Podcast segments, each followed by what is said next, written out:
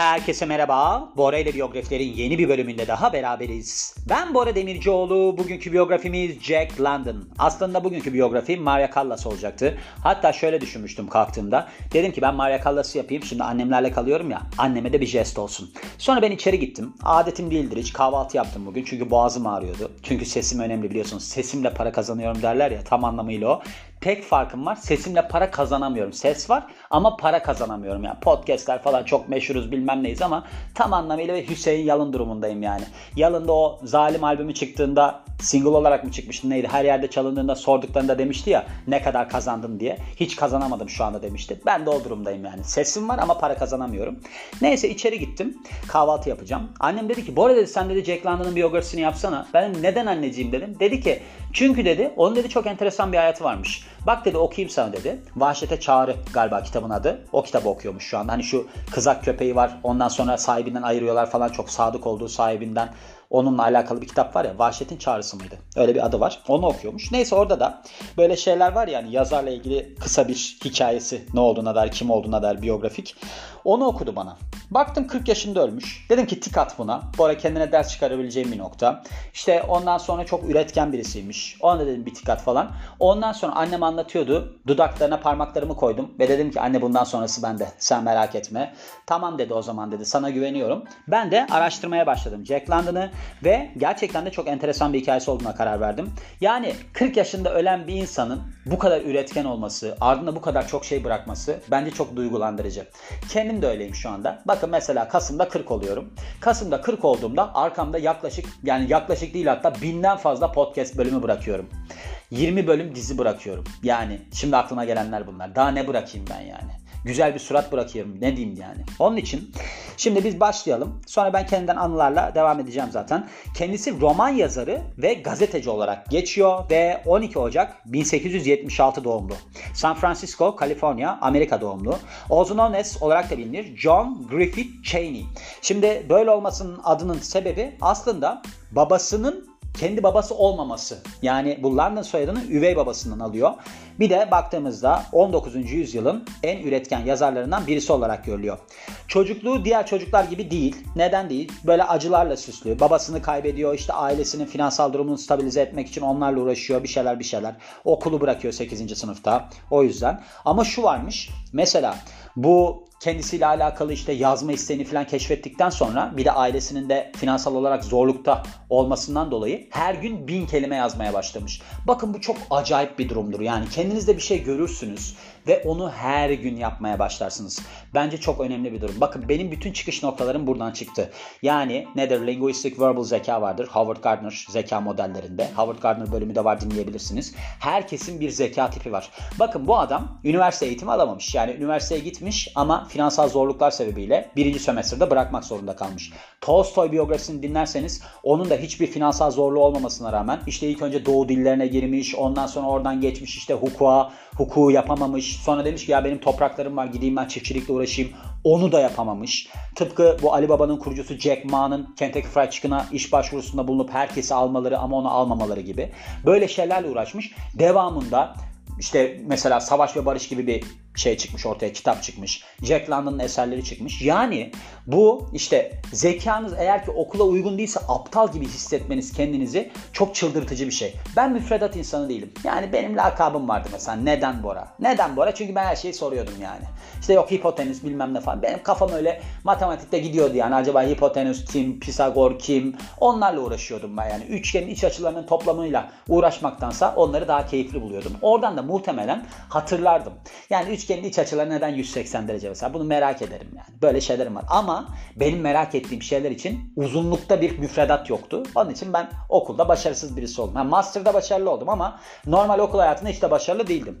O okul hayatında başarılı olan insanlarla da ben oturup iki kelime konuşmam. Onu da değil. Neyse. Böyle bir arada sloganımı attıktan sonra aslında şu var. Jack London macera perest birisi ve bu macera perest yanı sayesinde kitaplar yazıyor, kısa hikayeler yazıyor, şiirler yazıyor. O kadar çok şey yazmış ki 40 yaşına kadar. Ben acayip şaşırdım. Dedim ki vay be dedim annem okuduğunda çok şaşırdım. Vay be dedim ne kadar acayip bir şey. Hatta otobiyografik edebi eserlere bile yer veriyor. Demiş ki benim demiş aslında gazeteci olmam çok bana katkı sağladı. Çünkü gazeteciliğim sayesinde savaşlarla alakalı ya da doğal afetlerle alakalı deprem gibi eserler yani makaleler yazdım. Eserler yazdım demiş.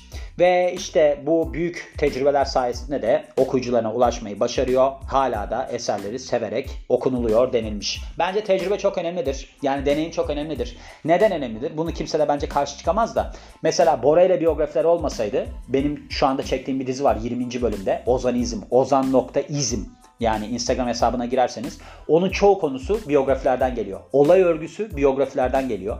Oradaki benim konuşabilme yeteneğim aslında yani pratiğim yine biyografilerden ve de diğer podcast'in besin piramidinden geliyor. Çünkü Bora ile biyografilerin ilk bölümlerini dinlerseniz dersiniz ki ya evet biraz ışık var ama hani şey gibi böyle boyu uzun ama tekniği yok. Basketbolcu olur mu olmaz mı bilmiyorum. Bir Michael Jordan olur mu bilmiyorum. Şu anda Michael Jordan oldum yani konuşma kısmında. Onun için de bazı şeylere katkı sağlıyor. İnsanın kendini itmesi lazım. Ozan Ones demin söylemiştim. John Griffith Cheney, John Griffith London, John Griffith olarak geçiyor. Öldüğü tarih 22 Kasım 1916. Şöyle böbrek sorunları sebebiyle hayata veda etmiş. Ben merak ettim bunu. Neden merak ettim? Çünkü burada The Famous People'da diyordu ki belirsiz. Yani neden öldüğü bilinmiyor. Ben sonra bayağı bir yerden araştırdım. Böbrek sorunları sebebiyle öldüğü söyleniyordu. Onu da belirtmek isterim yani. İlk yıllarına gelirsek aslında şey gayrimeşru bir çocuk olarak dünyaya geliyor. Flora Wellman ve William Cheney'nin oğlu olarak ki babası demiş ki annesine sen demiş bu çocuğu aldır. Öyle ki durum Kadın çocuğu aldırmak istemiyor. İki kez intihar girişiminde bulunuyor depresyona girip. Bir tanesi de ilaçla alakalı. Bir tanesi de kendini kafasından vuruyor. Kendisini kafasından vurup ölmediyse demek ki ölesi yoktu yani. Bu çocuğun dünyaya gelmesi gerekiyordu. O yüzden de yani bir şey olacaksa oluyor. Çok da zorlamamak lazım. Bakın böyle bir insan hiç dünyaya gelmemiş olabilirdi ama geldi. Ardından da başka bir kişiyle evleniyor. Annesi John London isminde ve aslında şöyle olmuş soyadını almış üvey babasının. Bu John London'la çocuğun adı aynı mı? Ben anlamadım onu. Bu adamın adı Jack London. Ben de John London diye hatırlıyorum adamın adını. İyice manyaklaştım yani.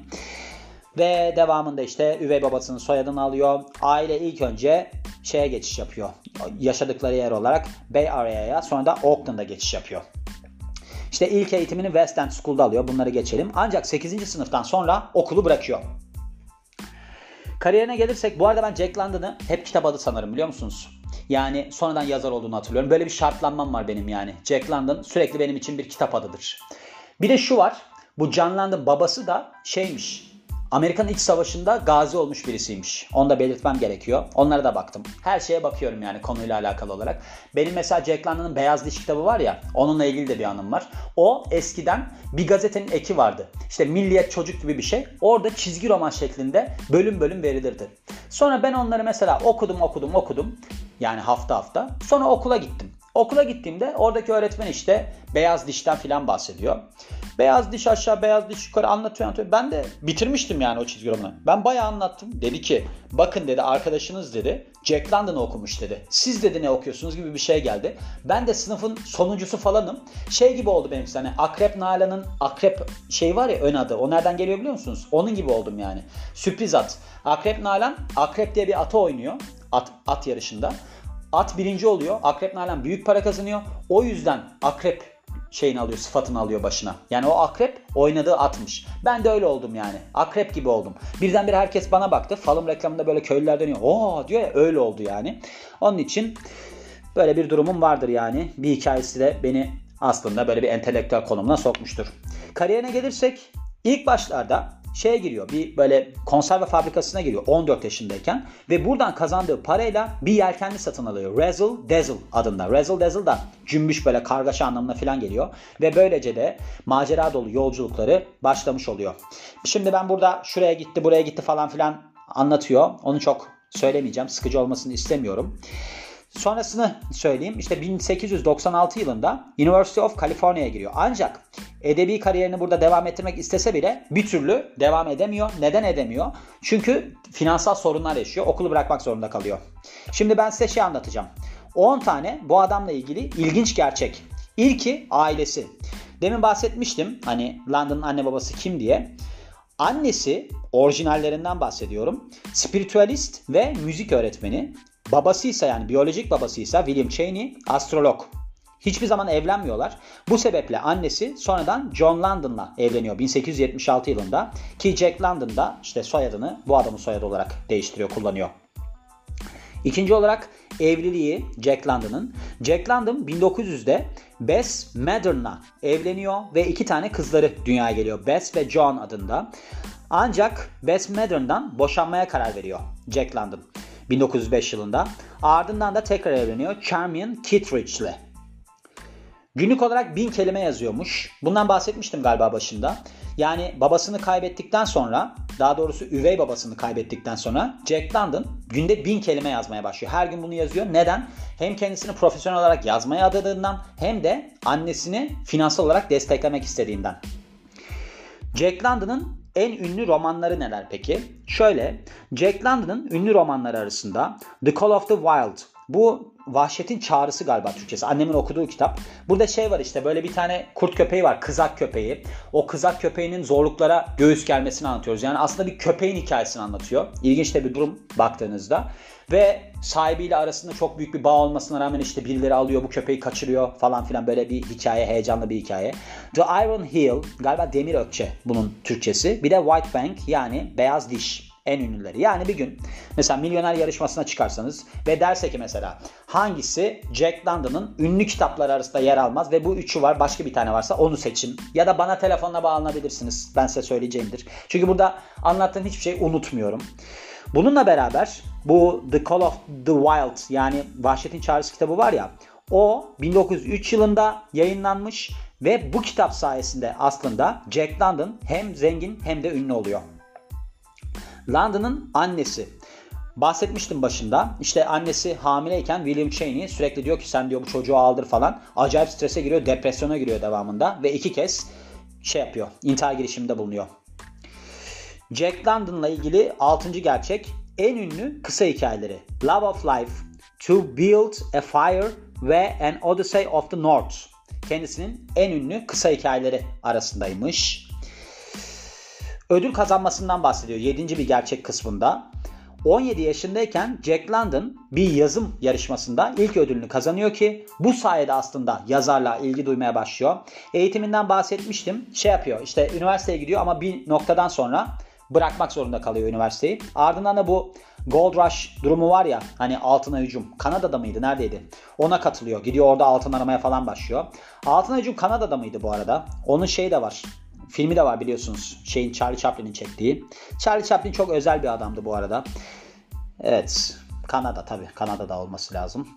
Ve devamına gelirsek Sonra kendisinden sonra yani hayata veda ettikten sonra pek çok yere adı veriliyor. Mesela Alaska BC'deki London Dağı, Jack London Gölü Magadan'daki, Jack London Meydanı Oakland, Kaliforniya'daki Jack London'la alakalı olarak verilmiş isimlermiş ve ölümünden bahsetmiş. 22 Kasım 1916'da Kaliforniya'da 40 yaşındayken böbrek hastalığı sebebiyle hayata veda ediyor. Bu böbrek hastalığını da bayağı bir araştırdım yani bulana kadar canım çıktı. Çünkü her yerde diyordu ki belirsiz. Belki de belirsizdir bilmiyorum ama böbrek hastalığı olabilir. Yani makul bir şey. En azından şey deselerdi inanmazdım. Bungee jumping yaparken hayata veda etti falan diye. O yüzden böyle bir biyografi. Yani Hoşuma gitti. Neden hoşuma gitti? Şimdi kısa ömürlü bir insan ama arkasında bir sürü şey bırakıyor. Bakın bu kadar zaman geçiyor. Ben hala adamın biyografisini yapıyorum. Annem hala adamın kitaplarını okuyor. Başka bir şey var mı diye bakıyorum bu arada. Hani sizi oyalarken var mı diye bakıyorum. Hayır yok. Her şeyini anlatmışım. Gördüğünüz gibi yine bizi motive edebilecek bir hikayeyle karşı karşıyaydık. Yani bu biyografileri o açıdan çok seviyorum. Ne zaman düşük olsanız açın bunları dinleyin. Açın dinleyin ki hayatınızda neyin ne zaman olacağını anlayamayacağınızı bilin. Onun için diyorum ve bu biyografinin de sonuna geliyorum. Beni dinlediğiniz için çok teşekkür ederim. Ben Bora Demircioğlu. Yeni biyografide görüşmek üzere. Hoşçakalın.